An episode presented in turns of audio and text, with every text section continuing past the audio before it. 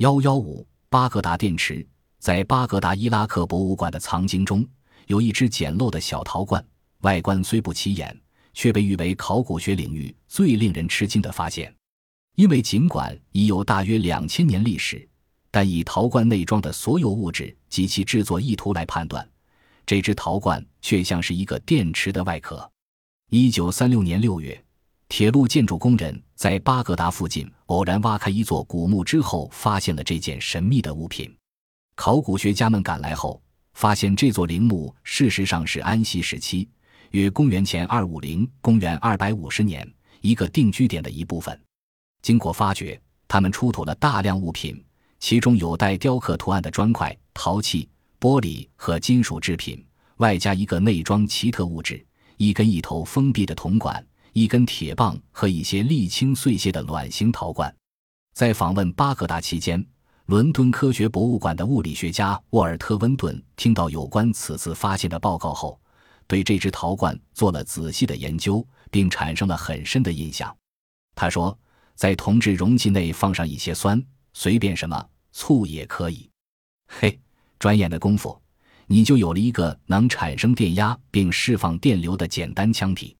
将几个这类腔体串联起来，便构成一个电池组，所发出的电流足以使电铃发声，点亮灯泡，或驱动一辆小型电动车。温顿指出，这件物品确实是电池，这是显而易见和完全可信的。他的唯一疑问来自于它的独特性质。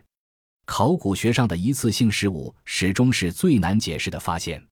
其实，此前在巴格达附近的安息古城泰西峰已经发现了其他陶罐，只是温顿并不知晓罢了。那些陶罐是与护身符等多种神秘物品一起发现的。这种情况表明，炼金术士曾使用过这些陶罐，但我们仍然找不到它们作何用途的线索。温顿说，最理想的是这只陶罐应同金属线一道被发现，能找到一系列此类陶罐才是比较好的事情，因为有了它们，疑点便会烟消云散。然而，正如温顿于1967年所指出的，如果不是电池，它又会是什么东西？我不是考古学家，所以我直接提出了最容易提出的科学答案。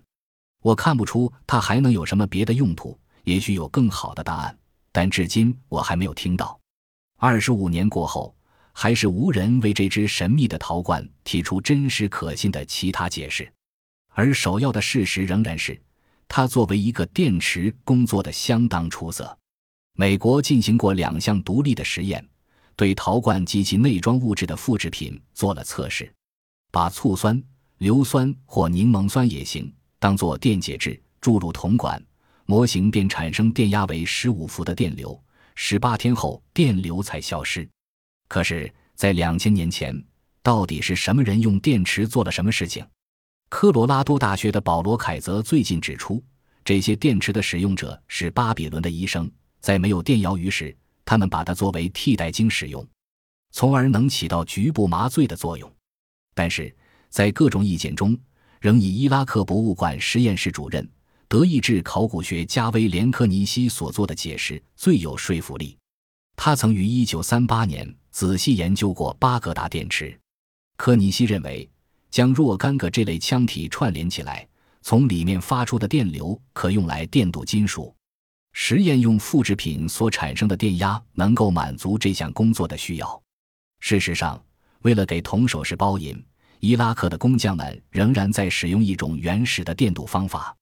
这种技术可能是从安息时期或者更早的时候起一代代传下来的。